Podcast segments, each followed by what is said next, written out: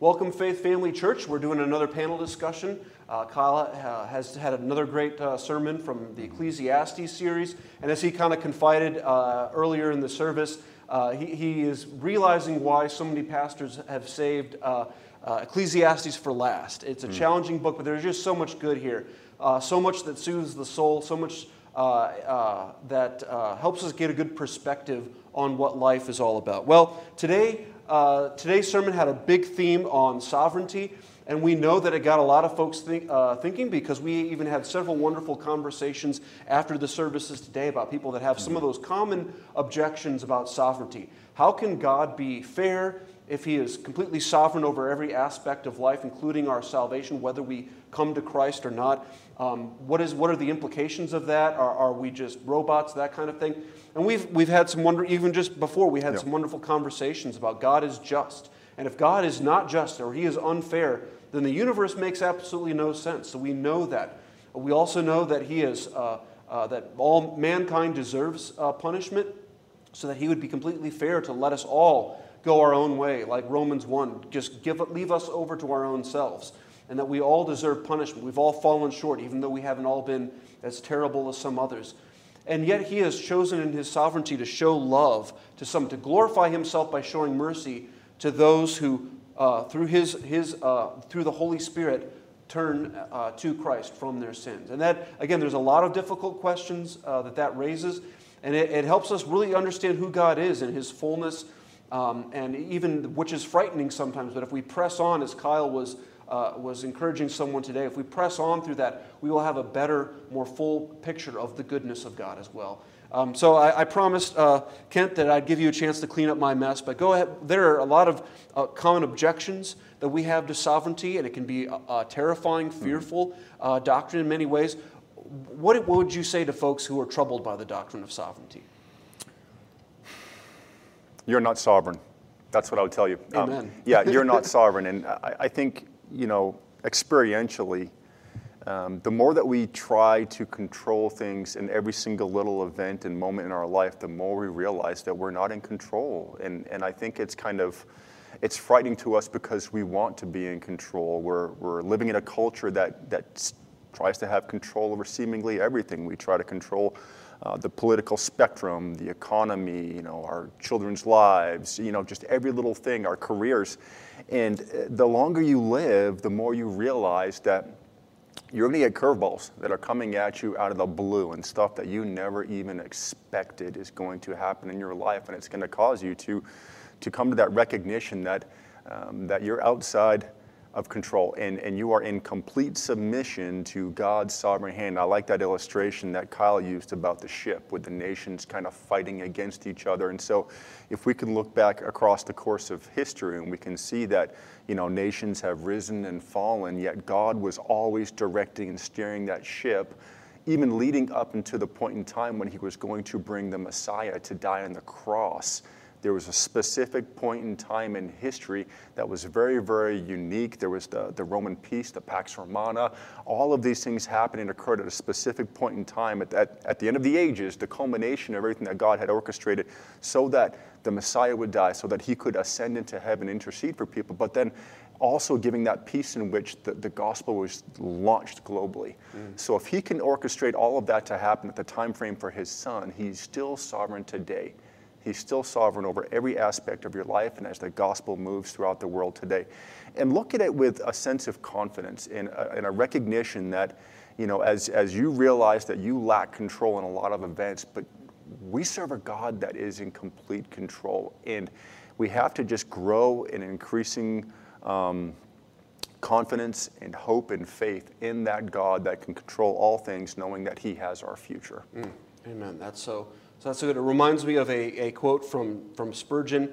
He said, the sovereignty of God is the greatest pillow. Absolutely. It's something that can give you peace. And that's what it is meant to do. I know, even from my mom's own experience, she grew up in the church and became a believer at a young age and grew up in a small church. But it wasn't until she went to Bible college that she really heard about the doctrine of election, that God chose us.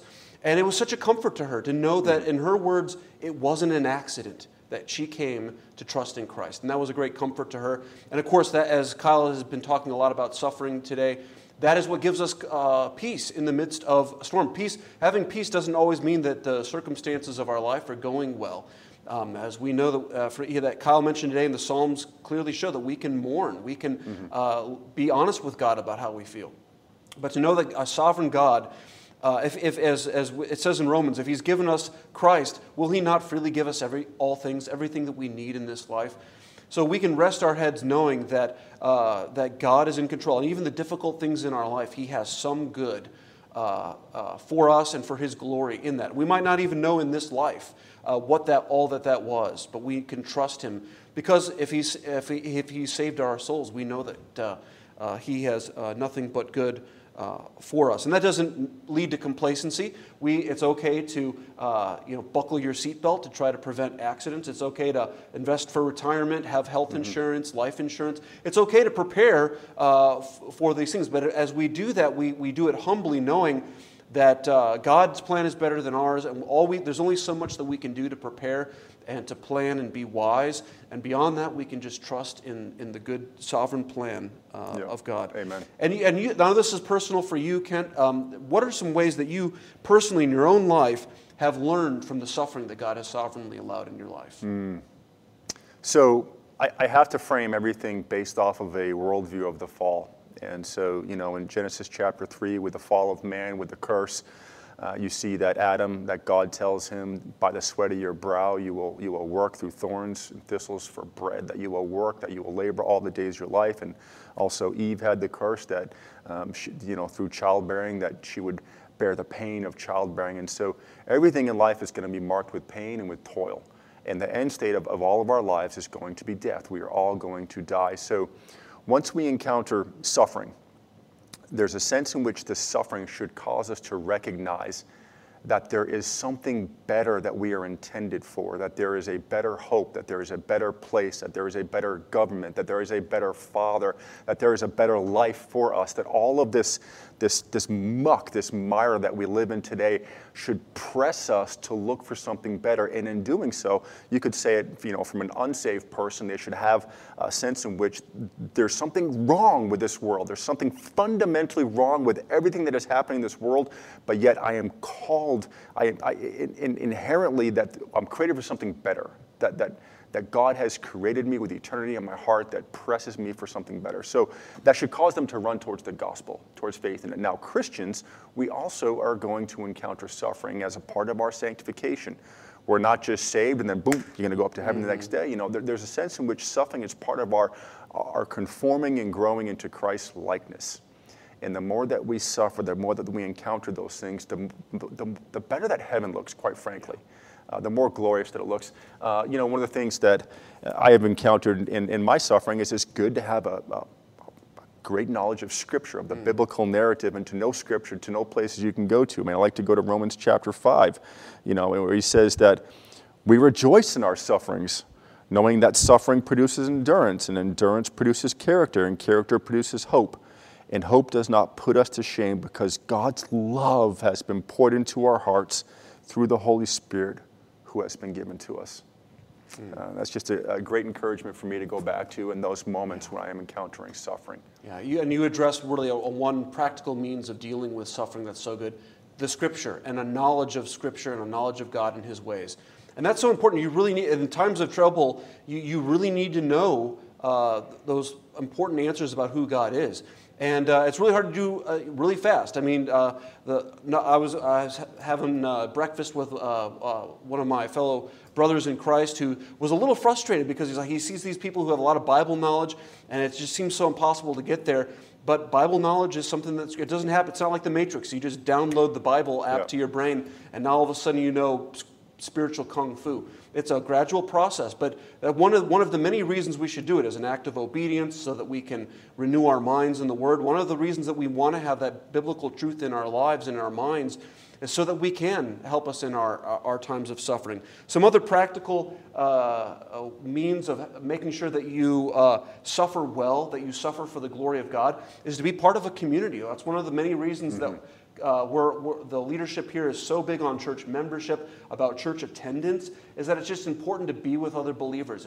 It's important to build relationships with them, both for just encouragement. When you're going through something difficult, share that with your pastors. We as elders love knowing how we can pray specifically for you. Ask for the prayer of other brothers and sisters in Christ. And sometimes even people that you trust, lay it all out there and get some feedback about, like, hey, where am I at missteps here? What do I need to work on? I was sitting down with another brother in our church who's going through a whole bunch of different things right now. And I assured him that that's not always the result of his sin. But when you're going through that, it's still a good time to check yourself and check, am I walking with the Holy Spirit? Am I holding on to things that are making, that I'm going to, because sometimes in those trials, we really should be relying on the Holy Spirit, good times and bad. But sometimes in those difficult times, we realize how much we really do need to draw closer to the Lord. So those are some, obviously, prayer, us praying to the Lord through those difficult times, praying Scripture, having other people pray for us, seeking counsel through friends, as Kyle mentioned, which, you know, fellow church members, best kind of friends to speak into your life there.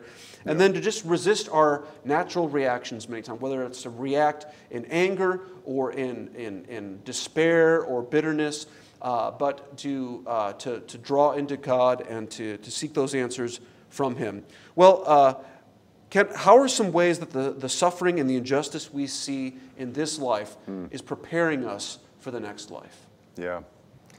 So, you know, as you look around and you see, we could say, racial injustice, political injustice, injustice with the police, economic injustice.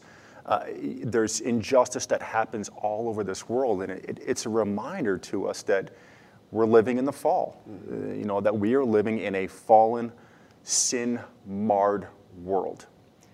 And, you know, our souls are screaming for something better, screaming for justice. And I think as we stop and examine justice, we have to recognize that the perfect justice, the perfect grace, the perfect love all converged on that cross in Calvary. And so, you know, the justice that we have as saints who are born again in Jesus Christ was purchased by His blood. And from that, we know that God has prepared a better place, that there's a better home for us, that there's a heaven where there is no sin, no death, no corrupt governments that we can look forward to. That's our blessed hope that we have as believers.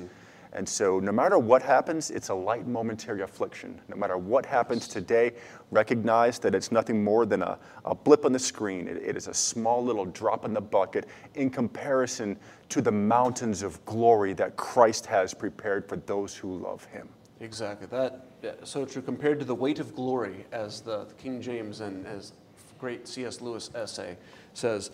In this whole sermon, I was struck when Kyle said, that is so not natural for us to see, like, oh, our sufferings of this life in perspective of eternity. And Kyle hit on one that is very counterintuitive, you might say, is that when Solomon says it's better to go to the house of death, to go to a funeral, than to go to the place of birth. And that's counterintuitive, because one is definitely a happier occasion than the other. And it just so the big counterintuitive truth here is that it's good to grapple, and really the whole book of Ecclesiastes is a counterintuitive, let's grapple with the apparent meaninglessness of life, just if this world is all there is, and let us draw that to assurance in God's wisdom. And that it's just a reminder that there are so many counterintuitive truths, at least they're counterintuitive from the natural man. If we're looking at life under the sun, as it says in Ecclesiastes, if our worldview is framed by just this earthly life, then yeah, it's going to make absolutely no sense to want to use death as an opportunity to think about eternity. You're just going to want to live it up and party, eat, drink, and be merry. But there are so many other counterintuitive truths in Christianity, like the fact that it's important to acknowledge our sin rather than try to minimize it or to pursue our own affirmation above what is humbling, to realize that we have fallen short, that we have done wrong. Not just that we've made mistakes, that we're weak, but that we have done what is wrong and deserve punishment. The Christianity says we need to grapple with that and not minimize it for our own self-satisfaction. That suffering can produce good things. That's counterintuitive. That there's a need to die to self, that death precedes life. that Jesus Christ was crucified and risen. That was just an appallingly counterintuitive and made absolutely no sense to the Jews and to the Gentiles of the first century, and it does even to this day. The Beatitudes, blessed are the meek, for they shall inherit the world, whereas the dog-eat-dog philosophy of the here and now is that you've got to look out for yourself, look out for number one above all things, and then that there could be strength and weakness that the Apostle Paul is such an example of. And that really is the counterintuitiveness of the gospel. So if you're listening or watching today and you don't have the peace, that you are troubled by this life and that you have no peace, no assurance of the next life, you can be drawn to Christ in the gospel, the knowledge that the sad news that you are sinful, that you deserve punishment, but that you can experience forgiveness. Christ took your place on the cross. He suffered so that He could give us glory and that He would be glorified. And that if we admit our sin, we turn from it, we rely wholly on what Jesus has done apart from our own good works, our own goodness, that He will save us. And then we can now experience meaning and we can embrace the sovereignty of God and let that be a joy to our hearts. Anything else to add there, Kent? Yeah, just real quick, I liked how you kind of tapped on that whole death and funeral. And so as you stop and think about that kind of counterintuitiveness that Solomon was saying, that it's better to be at a funeral, it's a reminder, you know, of our end state. And I think right now we're living in a culture that has been death sanitized. You know, we prepare our loved ones at funeral homes that clean their bodies up and present them. Well, you know, you go back 150 years ago, we used to have parlors in our houses. Our old Victorian houses had parlors, and you would present your dead loved one in your house.